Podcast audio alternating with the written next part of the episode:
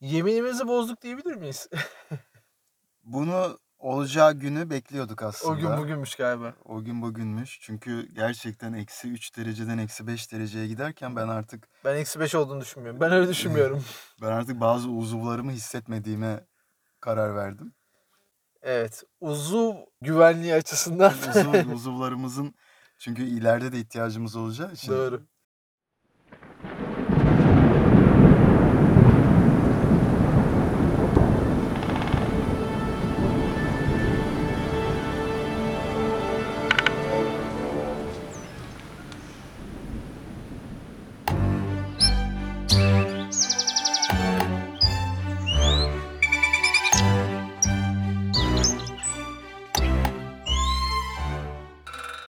Yine aynı yerden devam edelim. Ben bu bilişsel dışa devretmenin yani cognitive offloading'in bizde bir zihinsel bir tembellik yarattığını savunuyordum. Evet şu an arabanın içine geldik. Ee, dışarıda çok üşüdük. Normalde ben öyle düşünmüyorum. Yasa bir der ki ne olursa olsun dışarıda yayın yap. Evet. Yani teorik olarak dışarıdayız ama Evde değiliz. evde değiliz en azından. Ama siz değerli dinleyicilerden bu konuda anlayış bekliyoruz. Pencereyi açalım. Olabilir. Bir en azından şurada bir cereyan yaratsanız ya da cereyan. Evet aslında kaldığımız yerden devam edebiliriz. Normal insanın bir kas iş gücü bir de beyin iş gücü var. Kas iş gücünüzü zaten belli oranlarda kullanabiliyorsunuz. Ee, İşte bunu geliştirmek mümkün. Beyin iş gücünü de geliştirmek mümkün ya da beyin iş gücünü bazı alanlarda verimli kullanmak mümkün. Bu noktada zaten eğer erişilebilecek bilgi gerçekten de daha sonra kullanılmayacaksa hızlıca erişilip kullanılıp atılabilir diye düşünüyorum. Kesinlikle ben de şu an öyle düşünüyorum ama bu o bilgi için geçerli. Eğer bunu alışkanlık haline getirirsek bu bütün bilgiler için geçerli bir hale geliyor ve beyin kolay alıştığı zaman artık uzun dönem hafızasını kullanmanın gereksiz olduğunu düşünüyor. Bu yine bir araştırma sonucu. Bağlantılarda onu paylaşırım. Siz ne kadar eğer beyni mekanizmalarını bypass ederseniz beyin de ona o kadar alışır ve uzun dönem hafızanız o kadar sekteye uğrar diyor. Pekala bir ölçüde kabul ediyorum ve akademik bir araştırma olduğu için de saygı duyuyorum. Evet. Ancak şu an günümüzde gündelik hayatta yapmış olduğun hangi işleri bilgisayara ve akıllı zekaya, yapay zekaya emanet ediyorsun? Bunu sana sormak istiyorum. Hemen hemen bilişsel aktivitelerin çok büyük çoğunluğunu. Peki geri kalan vakitlerde beynini kullanmaya çalıştığın zaman beyninin kapasitesinin düştüğünü mü düşünüyorsun? Kesinlikle düşünüyorum. Bunun tabii yaşlanma süreciyle de alakası olabilir. Ama kesinlikle düşünüyorum. Çünkü eskisi kadar hafızadan bir şey çağıramıyorum. Geri çağıramıyorum. Mesela ben çocukluğumda biz işte yani bu bu kadar kayıt imkanı olmadığı için yakın arkadaşlarımızın telefon numaralarını mesela ezbere bilirdik. Ev Doğru. adreslerini ezbere bilirdik. Ya da bir yerde dışarıda buluşacağımız zaman buluşacağımız yere gitmenin Yolunu. yolunu, işte toplu taşımasını falan ezbere bilirdik. Şimdi ben kaç kişinin telefonunu ezbere biliyorum desen küçüklüğümden hatırladığım birkaç kişi var. Peki esas buradaki bence sorulardan biri de şu neden? Neden bilelim? Yani neden işte zaten elimde telefon var ben niye ezberleyeyim ne gerek var yani? Çok güzel. Benim yerime siz kendinize soru sormaya başladıysanız ben podcast'ta Cevabı bende olduğu için bu soruyu kendi kendime sormayı şey yaptım. Şöyle hafızayı kullanmanın bize bazı faydaları var. Evet. Bu birincisi her zaman özellikle stres anlarında ya da hayatta yaşadığımız bazı problemli ya da zora düştüğümüz durumlarda internete erişemeyebiliriz. Elimizdeki akıllı cihazlara erişemeyebiliriz. Mesela bunun bir örneği şunu verebilirim. Yolda giderken biz kaybolsaydık. Elimizde GPS yok. Navigasyon, yol tarifi yok. Bitmiş şarjımız. Ve bir şekilde bir köy kahvesine girdik. O yanından geçtiğimiz köy kahveleri ya da bir eve girdik. Bir yere girdik. İstanbul neresi diye sormayacaksak sorun yok. Hayır arayacağız. Birini arayacağız. Arabanın yaka, akaryakıtı da bitmiş olabilir. Gel, gel bizi şuradan al diye arayacağız mesela. tamam. Gerçekten kimin telefonunu ezbere biliyoruz arayabileceğimiz? Belki çok yakınımızdaki bir iki kişinin şu an bizim aklımızda var ama onları biz zamanında ezberledik. Yakın zamanda kimsenin telefon numarasını ezberledin mi? Yo. Şöyle diyorsun aslında sen. Şu anki sunulan teknolojik kaynaklar sanki ölümsüzmüş gibi davranıyoruz. Yani onların bir şekilde sürdürülebilir olduğunu inanıyoruz. Çok güzel. Kesinlikle. Sanki internet beynimizin bir uzantısıymış gibi Evet. ve her zaman bilgiye ulaşmak için ona çok kolay bir şekilde ulaşabilirmişiz gibi davranıyoruz. Doğru. Ve beyin de buna alışıyor. Mesela başka bir örnek vereyim. Tamam bu belki çok ekstrem bir örnek oldu. Yine internette hepimizin çeşitli sitelere üyeliği var. Çok çok çeşitli üyelikleri var. Girmeyeceğim hepsine yok. Ee, VPN'le girebilirsin girmeyeceksen. ve genelde biz girerken bu sitelere girerken benzer şifreleri kaydediyoruz. Bunları ezberlemiyoruz bile. Bunları da kaydettiğimiz bir yer var. Ve bunlar da aslında belirgin bir güvenlik açığı yaratıyor. Yine birazcık ezber mekanizmalarını çalıştırabilsek kafamızda, tabii ki onun yedeklemesini alın, bir yere kaydedin. Ama birazcık beyin mekanizmalarımızı zorlayıp ve o nöral yolakları aktive etmeye çalışıp şifremizi hatırlamaya ya da aklımızda tutmaya çalışsak beynimiz de o yönde gelişecek diye düşünüyorum. Şimdi 2022'deyiz. Doğru. Ya ben Doğru. programın ilk Podcast'a yarısı başladığımızda 2021'deydik sana göre. ben ikinci yarısında programın 2022'ye girdim. Öncelikle Evet. onu söyleyeyim. 2022'de hala daha şifrelerini ezberlemek zorunda kalmak ya da bunun bir güvenlik açığı oluşturduğunu düşünmek ya bu kadar fazla program varken ve bu kadar fazla şifre varken bunların her biri için sarf edeceğin beyin iş gücü onları bir yere yükleyeceğin ya da kaydedeceğin güvenlikli bir programdan çok çok daha fazla fazla zamanını alacak. Doğru. Bu güvenlikli programların da aslında çeşitli şifreleme mekanizmaları ve çok kuvvetli olduğunu biliyoruz. Yani onları oraya kaydettiğin zaman aslında güvenlik açısından düzgün bir program kullanıyorsan çok da sıkıntılı bir durum yok. Ama benim vermek istediğim örnek sadece bu özelde değil. Yani bir şeyleri ezberlemenin hayatımızda bazı durumlarda bize fayda sağlayabileceğini yani beynimizde o kolaya kaçma mekanizmalarını her zaman kullanmamanın bize bazı durumlarda fayda sağlayabileceğini düşünüyorum. Mesela o zaman daha farklı bir örnek vereyim. El yazısı. Hı hı. Neredeyse artık günlük hayatımızdan çıkmakta olan bir şey el yazısı. Ve e, mesela en son ne zaman uzun böyle bir A4 dolduracak uzunlukta bir şey yazdığını hatırlıyor musun elinden? Yok hatırlamıyorum. Ben de hatırlamıyorum ama en son yazdığım zaman şunu yaşadığımı hatırlıyorum, zorlandığımı hatırlıyorum. Özellikle kelimelerin düzenini seçerken, kelimelerin nasıl yazıldığını seçerken ki çok yani hani Türkçe konusunda hepimiz çok eğitimliyiz ama öyle bir hale gelmişiz ki birbirimize mesaj atarken ne de olsa uygulama düzeltir diye çoğu kelimenin nasıl yazıldığını dahi artık görmezden gelebiliyoruz. Ve genelde hani insanlar biliyorsun internette birbirini eleştiriyor, Türkçe bilmiyor, ne biçim yazmış falan filan. E otomatik düzeltme kullanmamış. Yani kendi de bir şekilde artık unutmuş yani yapa yapa nasıl yapacağını unutmuş. Ve günümüzde hala önemli bazı anlaşmalar ya da işte bizim de bazı alan, başka alanlarda da kullanılan bu aydınlatılmış onamlar falan el yazısıyla alınıyor. Doğru. Hala yasal geçerliliği yüksek. Evet, yasal geçerliliği yüksek bir şey ve bunu dahi bizim mesela akıllı mesajlaşma uygulamalarına devretmiş olmamız el yazısı becerisini yani bu kadar basit bir şeyi dahi kaybedebildiğimizi bana gösteriyor. Pekala.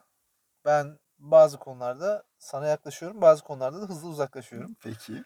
Bilgisayarlar bizim yerimize basit şeylerle uğraşmasın ama ben burada şöyle düşünüyorum. Ben öyle düşünmüyorum. Çünkü sen basit işleri onlara verdiğin zaman geri kalan alanlarda eğer odaklanmayı becerebilirsen kendine hem daha fazla zamanın olacak hem de insan beyninin en önemli yapabildiği şey şu. Kompleks işleri ufak parçalara bölüp halledebiliyor. Önünde büyük bir görev var. Bu görevle karşı karşıyasın. Ve bunun için bazı uygulamalar kullanıyorsun. Bu uygulamaları sınırlı limitlerde kullan. Tamam. Tamamen o işi ona yükleme. Mail atman gerekiyor. Bir İngilizce mail atman gerekiyor. Bu İngilizce mail için bir ofis uygulamasını açıyorsun. Ardından kelimeleri yazarken otomatik imla hataları düzeltilmeye başlanıyor. Sonra çeviri uygulamaları ve çeviri düzeltme uygulamaları aracılığıyla aslında bir şekle sokmuş oluyorsun sen maili. Aslında o mail bile hazır. Yani çünkü birbirimize atacağımız maillerin çoğu şablon olarak internette mevcut. Evet yani burada aslında beni çok iyi tanıyorsun. Evet. En sevdiğim şeylerden bir tanesi template yani şablon. Evet. Ben bir şablon adamıyım ya. Bunun bir örneği var, yazılmışı var. Bir şekilde bir akıllı program var. Evet. Ve ben onu oradan alayım, kopyalayayım. Sadece işte adımı, soyadımı, tarihi, mariyi değiştireyim, yollayayım. Gerçekten öyle. Bu kesinlikle zaman kazandırıcı olmakla beraber kısa vadede, uzun vadede sana zamandan daha değerli şeyler kaybettirebilir.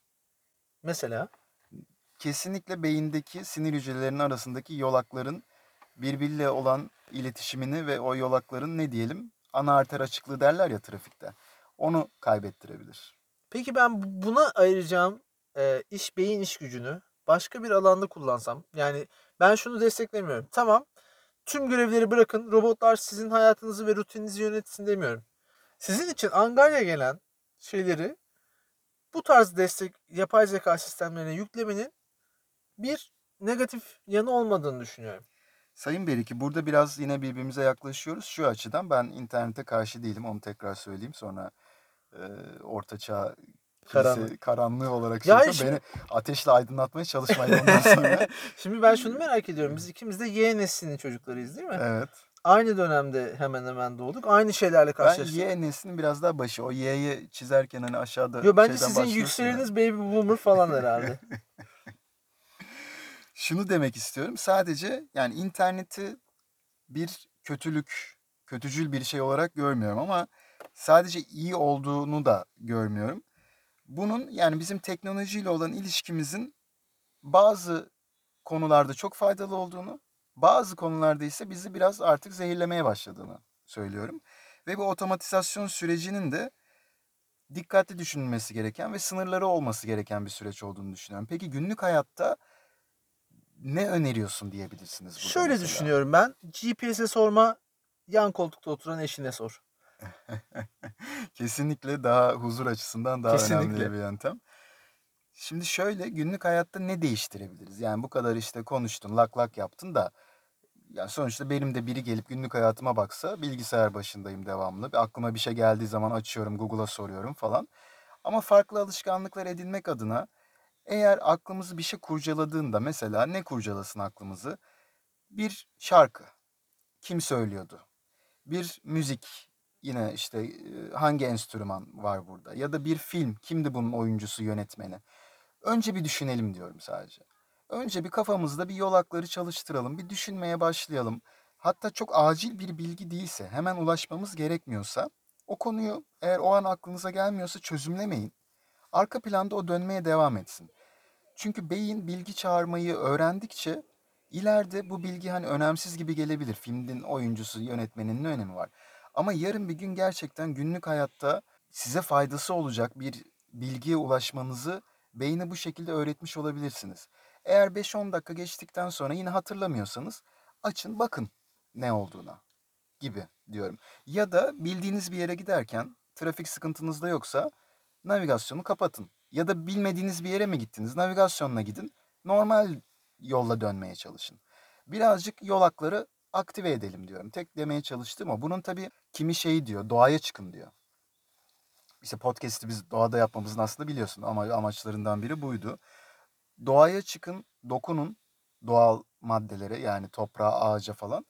Bunların da yine beyinde öğrenmeyi geliştirdiğine dair yapılmış çalışmalar var. Onu da bağlantılara koyarım. Bugün neredeyse dokunuyorduk ve soğuk ısırığı oldun farkındaysan. Evet ama teknoloji orada bizi koruyamadı yani. Doğru. İnternetten muhtemelen soğuk ısırığında ne yapılır diye yazıp e, orada Tam bekleyerek- sonuçlar çıkarken dona kalıyor hepsi. Evet ama onun yerine içgüdüsel olarak kaçmayı tercih ettik. Evet doğru daha mantıklı oldu.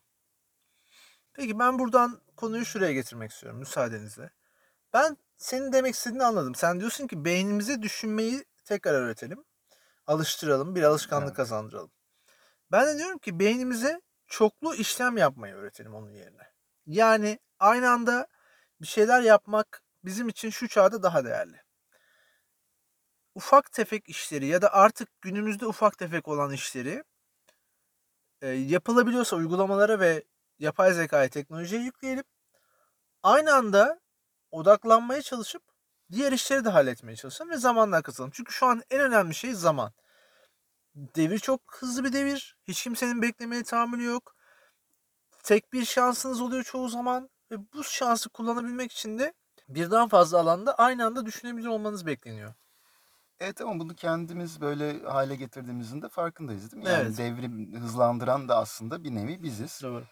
Çoklu işlemle ilgili de yapılmış bazı araştırmalar var ve çoklu işlem yapan kişilerin yani bu tabii matematik işlemi değil multitasking İngilizcesiyle hataya daha elverişli olduklarını göstermiş. Ama galiba seçilim bu şekilde yapılıyor. Yani şu dönemdeki seçilim böyle. Çok güzel. Bu bilimsel bir araştırma okurken yine oradaki bir yazarın yorumu vardı. Şunu söylüyor. Tabii yabancı olduğu için ne Türkçesiyle de vereceğim. Şimdi survival of the non- fittest denir ya normalde işte en fit olan kişinin ya da en iyi uyum sağlayan kişinin sağ kaldığı.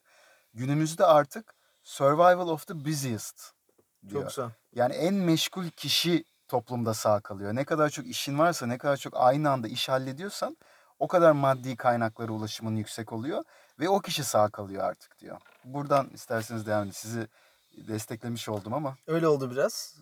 Ee, olsun artık yapacak bir şey yok. Ben de sizi destekleyeceğim. Ya tabii ki şöyle ben makinelere benzemek için uğraştığımızı ve bir yandan da bunu tercih ettiğimizi düşünüyorum. Çünkü bilgisayar dediğin şey zaten ilk yapıldığında acaba ve bu cihazı e, insan gücünün yerine ya da insan beyninin düşünce kapasitesi yerine alabilir miyiz diye e, planlanarak yapılmıştı. Yani siz Bill Gates'e bakmayın. Her evde bilgisayar olacak. Çocuklarımız karne hediyesi diye size bilgisayar aldırıp oyun oynatacak muhabbeti değil. Oradaki asıl olay tabii ki herkesin multitasking'e yavaş yavaş alışması. Aynı anda bilgisayarın da tabii donanımsal olarak ilerleyen bilgisayarın da hepimizi kendine benzetme olayı var. Bugün benim bilgisayarıma arada bir gelip bakıyorsun, görüyorsun. evet. Birden fazla pencere açık oluyor genelde. Uf İkiye, içim üç- daralıyor. İkiye, üçe, dörde bölüyorsun. Yani haklısın ama e, buna alıştığım zaman ilk zamanlar gerçekten ben de çok zorlanıyordum. Daha sonrasında bu bir tarz haline geldi. Çünkü o düzen yani o ilk başta kaosla başlayan o düzen beni zaman zaman rahatlatmaya başladı. Onu hissediyorum.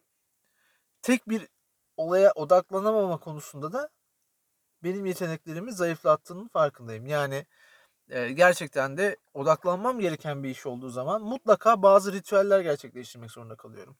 Örnek veriyorum sessizlik ya da konsantrasyonu artıracak bir müzik, belki bir kahve, çay vesaire bir içecek.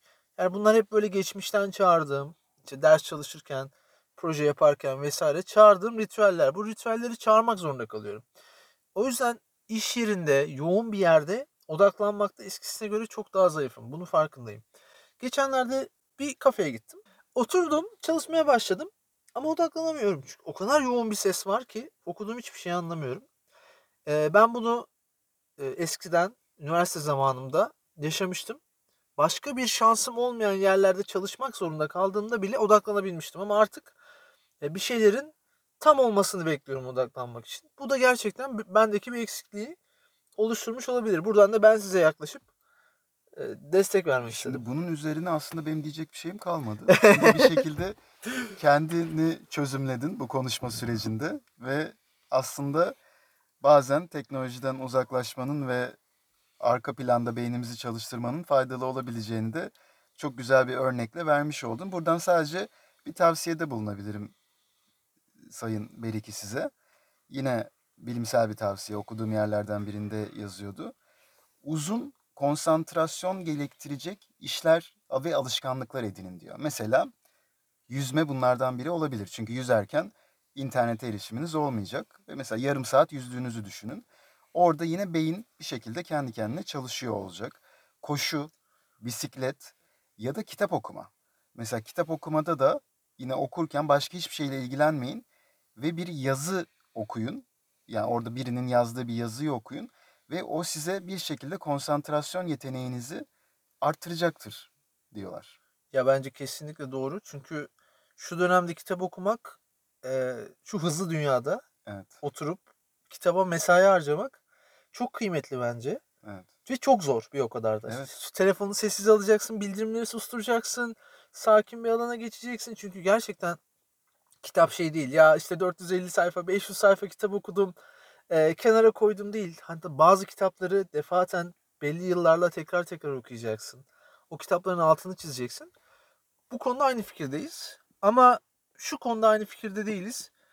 Kaybettiğimiz zaman ne olacak? Yani şu devirde en önemli şey zaman ve geçen yıllar. Belli alanlarda bir şeyleri bir noktaya getiremezsek, yani ben tamamen bitirelim demiyorum. Ama ufak ufak başlayıp birden fazla 6-7 tane, 8 tane, 10 tane alandaki e, alanları bir cepheye taşıyamazsak, bir noktaya getiremezsek sonrasında başlayamıyoruz. Ben burada safsata yapabilir miyim? Tabii. Kitap okumak zaman kaybı mı dediniz az önce? Yok zaman gerek. Tabii geyik bir yana ben tabii ki anlıyorum demek istediğinizi ve bu günlük koşuşturmacada zamanın çok kıymetli olduğunu ve her zaman öyle işte günde ben konsantrasyon yeteneğimi arttıracağım. Bugün yarım saat yüzeyim, yarım saat koşayım, iki saat kitap okuyayım gibi bir imkan olmadığını ben de farkındayım. evet. Keşke ama biliyorsun biz hani programda biraz hayal de kuruyoruz. Günlük hayatta yapamadığımız şeylerin beyin jimnastiğini de yapıyoruz. Biz Ama yapamadık keşke- siz yapın demek için. Keşke imkanı olanlar varsa en azından e, Safsatan yapabilsin. başarıya ulaştı. Ben tüm o coşkumu kaybettim. Anlatmak üzere oldum. Yani ben farkındaysan gittikçe yükseliyordum. Bir beriki kırıcı olarak çalışıyorsun. Teşekkür ederim. Heves kırıcı diyoruz sana aslında. Evet doğru. O zaman e, yavaş yavaş kapanışımızı yapalım mı? Tabii lütfen. Buyurun. Ben kapanışta bugün bir alıntı yapmayacağım. Ünlü birinden bir alıntı yapmayacağım. Sadece şunu Oscar Wilde aslında mı? Oscar Wilde bitti. yeni bir şey çıkartmıyor. Bekliyorum yeni bir şey çıkarsın diye orada. Bence bir an önce bitirin çünkü araba buğulanmaya başladı. Şüpheli araba statüsüne doğru. Şimdi günlük hayatta biz aslına bakarsan bazı sadece bilişsel aktivitelerde değil bazı başka konularda da kolaya kaçıyoruz. İşte bir gıda varmış yiyelim beynimiz cin gibi olacak. Ya da işte akşam bir şey egzersizi varmış gece yatmadan bir işte beyin egzersizi yapayım. Yarın sabah çok zeki uyanacağım falan gibi. Bu kadar bunlara vakit ayırabiliyoruz. işte emek harcayabiliyoruz. Ama elimizdeki telefonu ya da başka akıllı cihazı ya da bilgisayarı bırakmak niye bu kadar zor geliyor bize? Onu sadece bir düşünce sorusu olarak kalsın diyorum kapanırken. Peki Sayın Öteki teşekkür ederim. Gerçekten iyi hazırlanmışsınız. Sizin de aslında yapmak istediğiniz çoğu şeyi yapamadığınızı, benim de bazı konularda yoğun teknolojiden ve e, çoklu görevden zarar gördüğümü e, itiraf etmiş olduk. Benim açımdan da değerli bir program oldu.